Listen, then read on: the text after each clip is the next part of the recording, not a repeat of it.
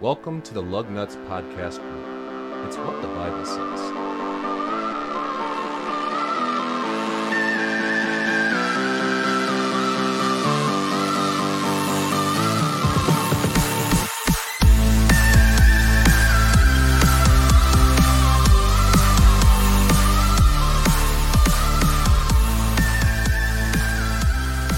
The words of the great Ched Spellman. Sup, nerds. So That's the entrance. I love it. He's back, Welcome. boys. Wait a minute. The return of Wait a minute. Who did you say? The great Ched Spellman. I'll I'll I'll show you. I'll show you. He's one, he's my Bible and the Gospel professor down at Cedarville. Oh, I thought he was like another Bible character I wasn't aware of, or something There like is that. a Ched. There is a Ched in the Bible. a Chet? Ched. Ched. Yeah. hmm Old Testament stuff. Yeah, everybody forgets that one prophet, Ched Speldman. Wait, yeah, is it Spellman? His last name? Yeah. Hmm Oh, Yeah. Yeah. Nice. Ched Spellman. Spellman. Yeah. Nick, you Starts- went off to college and got smart.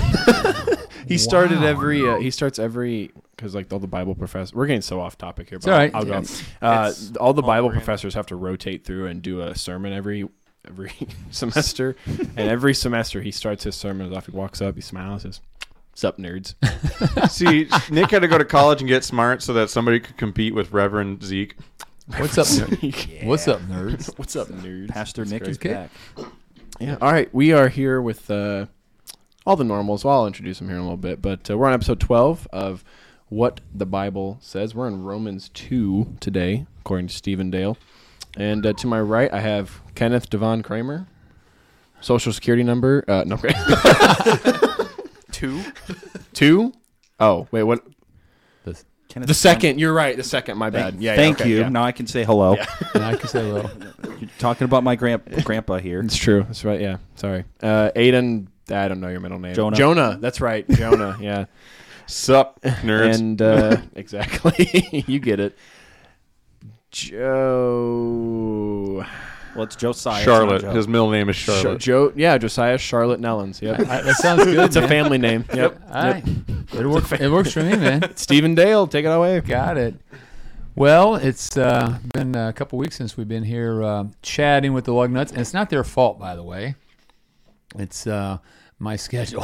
it's just been kind of crazy after church. It's a good season that we're in, and um, you know, just God is just doing so many good things right now. We had an incredible service today.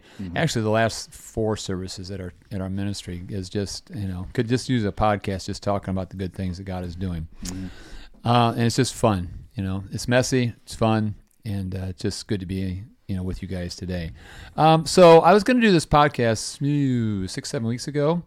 This is the uh, but well other things just kept coming in. This is Damar Hamlin. You guys remember the guy from the Buffalo mm-hmm. Bills? Yep. Who took the shot to the chest?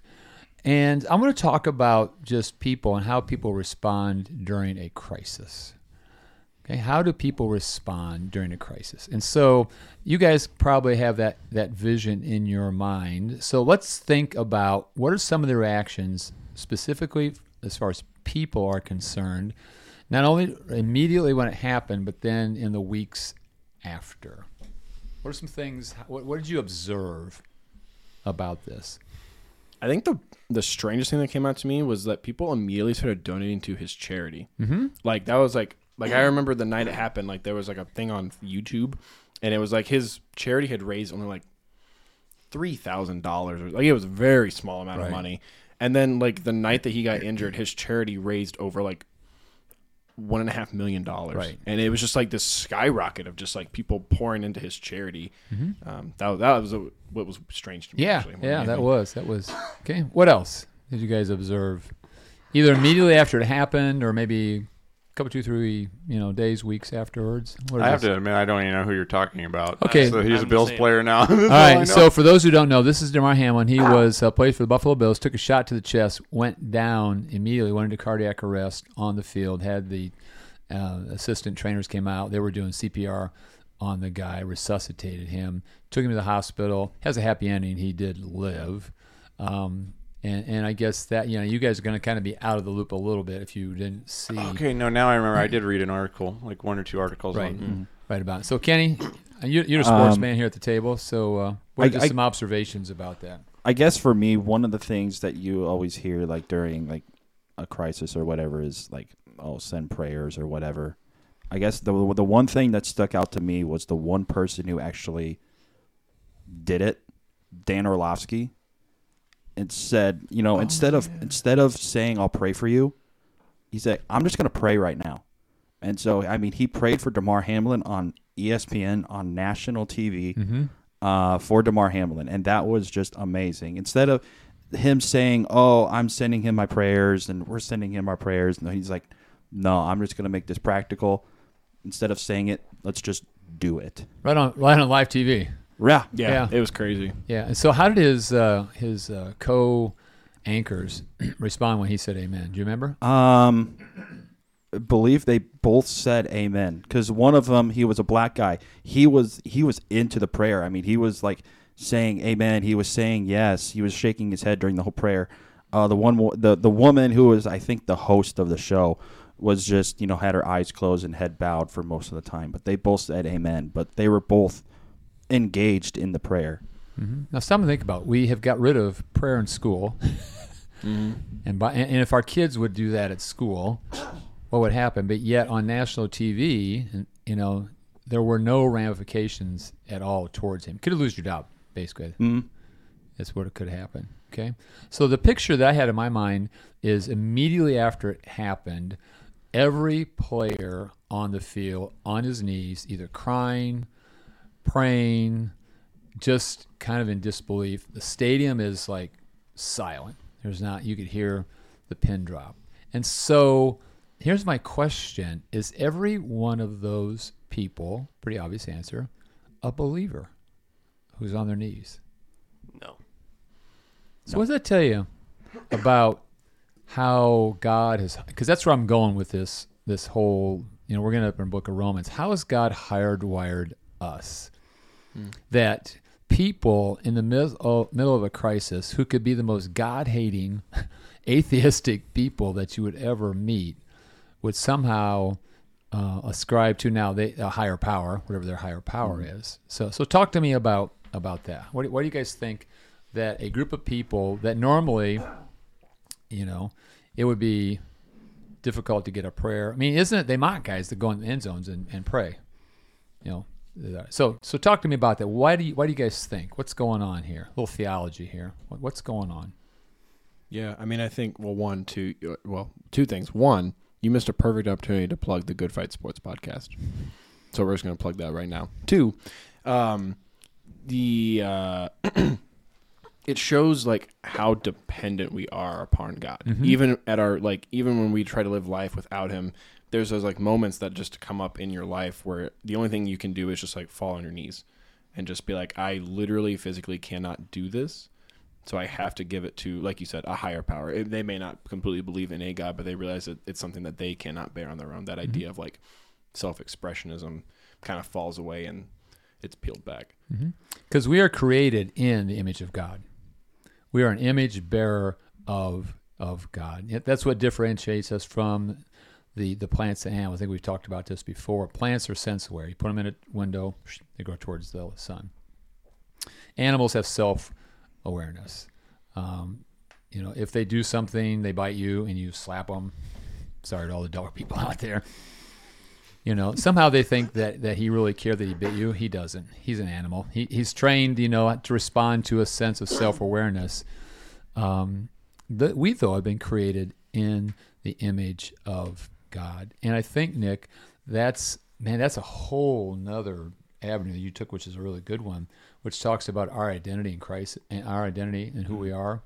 Yes. And I think one of the first things we have to recognize is that we are creatures dependent upon God. Mm-hmm. We don't take another breath. We don't take another step without without God. And so let's take a look at Romans chapter 12. No, Romans chapter 2. Sorry, verse 12. And uh, let's Both unpack passages, this. Let's unpack this. So, uh, uh, Josiah, why don't you go ahead and read um, verses 12 and 13, and we'll unpack these as we go along because there's we're going to go all the way down to uh, 16, but we'll kind of work on this in sections. Okay.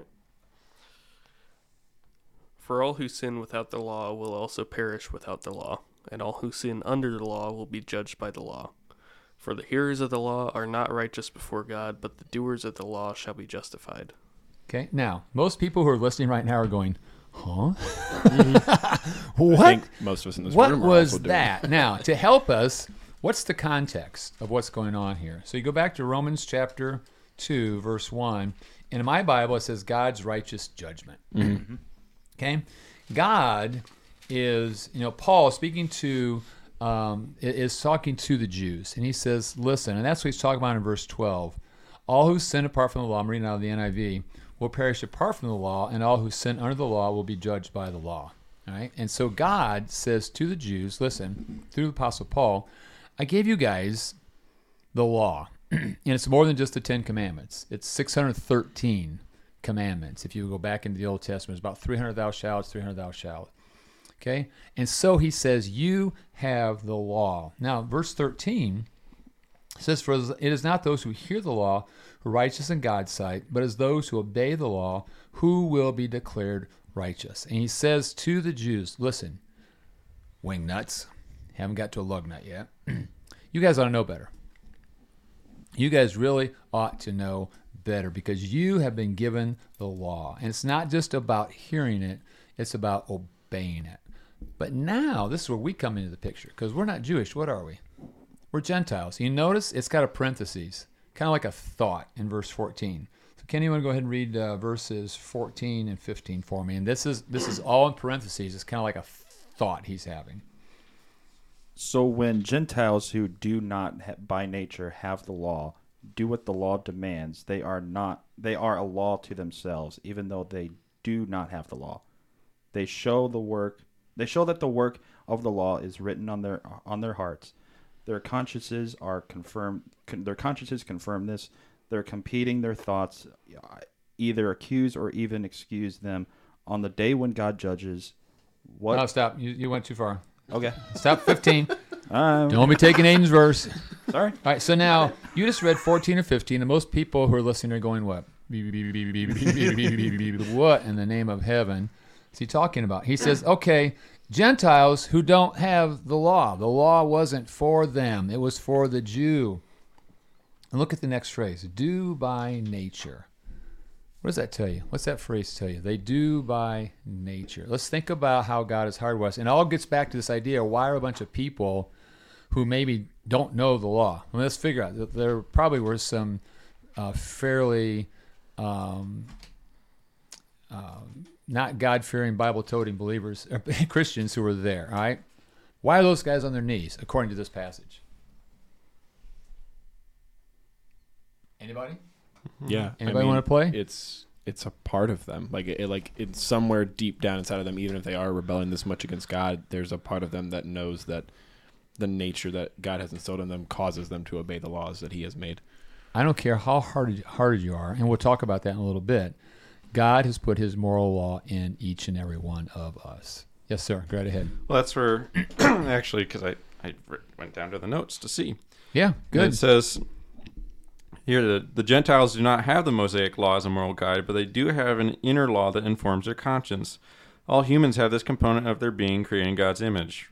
Genesis 1:26 references in the beginning. Then God said, "Let us make man in our image according to our likeness." It says this moral law will accuse or even excuse daily moral choices, but ultimately demonstrates that all people fall short of God's holiness. Yeah, perfect. Perfect. Couldn't have said it better. You know, that's the whole idea here. And so, is anybody with excuse? No. No, nobody's with excuse. And so that's why all of a sudden you have a crisis and you have people, because at that point in time, we understand how utterly dependent we are upon God. Mm-hmm. For the next breath we take, for the next step we take, you know, whatever the case, whatever the case might be. And so in here it says they do by nature, and Aiden, you really fleshed it out because it's now in verse 15. It's been written on their hearts and their consciences. It's been written on their hearts. That's what separates. That's what makes us human. You know, we have a, a, been made in the image of God to the point that we know what's right and wrong. People know what's right and wrong. But now the problem is, you back up to Romans chapter 1, verse 18. You say, why then do people choose to do what they do? And Aiden, I'll go ahead and let you read this one. Chapter 1, verse 18. This is, answers the question. You're in Romans? Yep, Romans 1:18. For God's wrath is revealed from heaven against all godlessness and unrighteousness of people, who by their unrighteousness suppress the truth. Right. Okay, and that's that word suppress. Mm-hmm. Suppress. You can know the truth. It can be a big bright light coming at you, but God is not going to be a bully and make you believe. As a matter of fact, now do we not believe, we suppress the truth. So if we do that, then you guys are getting it all. I'm pouring the whole bucket on you today. Take a look at First Timothy. Oh. There was a groan from Kenny. Dude. oh no, it's Timothy. No, Timothy. I mean, you, Not you're, Timothy. You're First Timothy justified. chapter 4.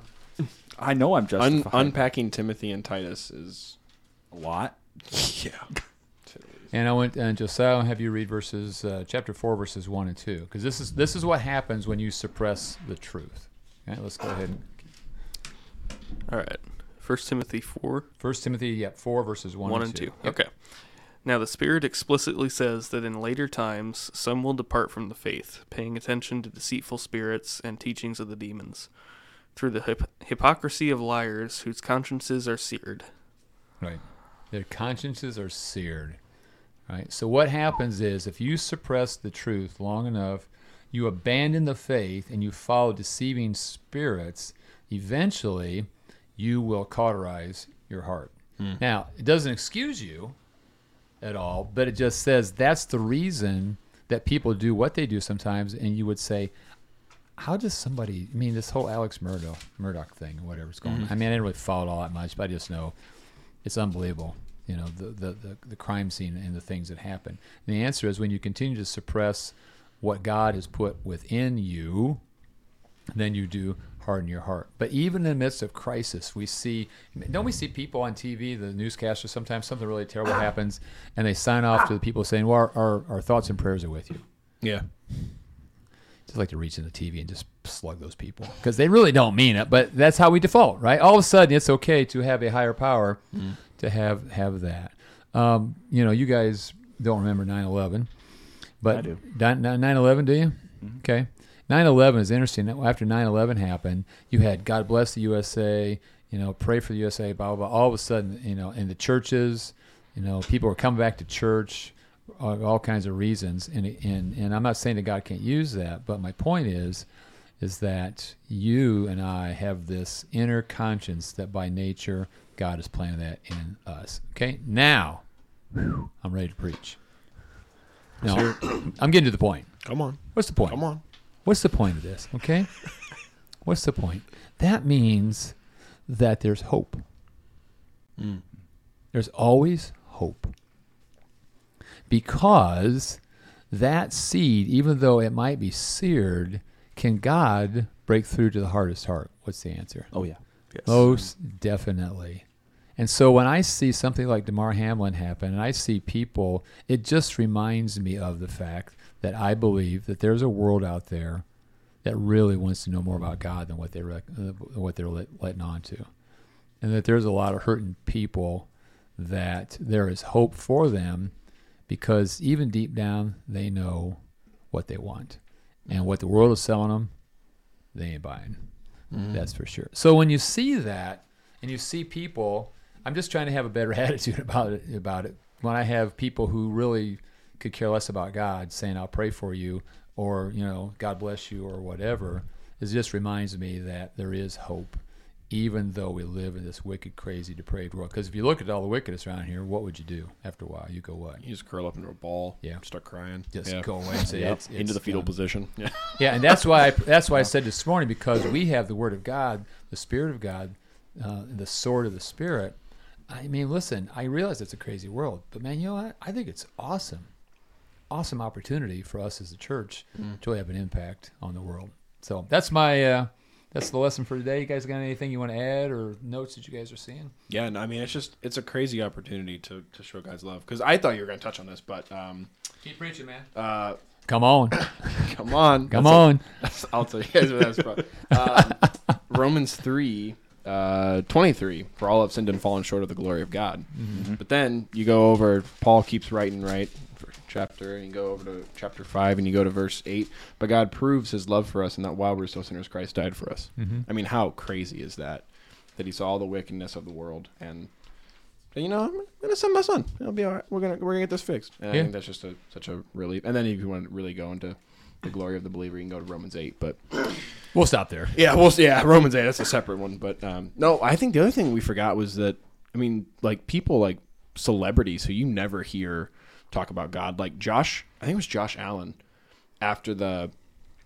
I think it was a couple weeks after. I don't think it was immediately after, but I think one of kind of the things that kind of trickled down, and I don't really think got a lot of attention when he was like, he's like, I've never seen a a more like distinct example of Christ on on a football field. Like other than that, like I've never seen God move through people so mm-hmm. much, and it was just like, whoa, like NFL football player, like he doesn't need to say that. Right. Like you know, he has no reason to say that, but that was just what he felt, and that's how he was moved. Yep. So think about, and again, just somebody maybe you know or a friend that you would say, "Gosh, this person just really isn't interested in the Lord," and and you pray for them, but just doesn't look like nothing's going to happen. Whatever. Don't give up hope.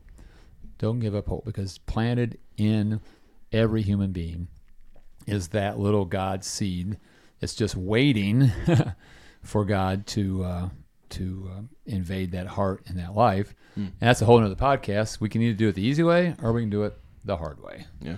Unfortunately, I chose the hard way, and uh, but I'm thankful that God brought me back. So, final thoughts, anybody? Oh, it's like I'll I'll touch on that too. It's like now we have players that are actually talking about Christ almost in every other interview they're doing. Like Patrick Patrick Mahomes, Mm-hmm. like openly shared his belief. Um, the other players have as well, um, and especially I'll touch on the fact that the world needs and longs for um, revival. Mhm. The whole Asbury thing is a perfect sign of that Mm-hmm. um, and other colleges as well. Especially there's there's places out in California that are doing it. I know. I think they rented out like Levi Stadium at one point, and they had worship service in the stadium. Wow. Um, so yeah, I mean, there's the world's longing for it, and it's it's awesome to see Christ moving in this nation. You say that's the longing because that's that by nature God has put that to bear upon upon our conscience. So The harvest is plentiful. yes, it is. Mhm. Yes, it is. Anybody else? Good to get the band back together today, huh? Amen. Yes. Amen. All right. So I got Josiah, Aiden, Kenny, Nick, Pastor Steve. Don't forget, Jesus loves you. So, do we. Hey everyone, we hope you enjoyed the episode today. If you did, you should go check out the rest of our episodes on our website at ccflugnutspodcast.com. You can also listen to us wherever you find your podcasts. Follow us on our Facebook and Instagram pages by searching the Lugnuts Podcast Group. Thanks for listening, and remember, Jesus loves you, So do we.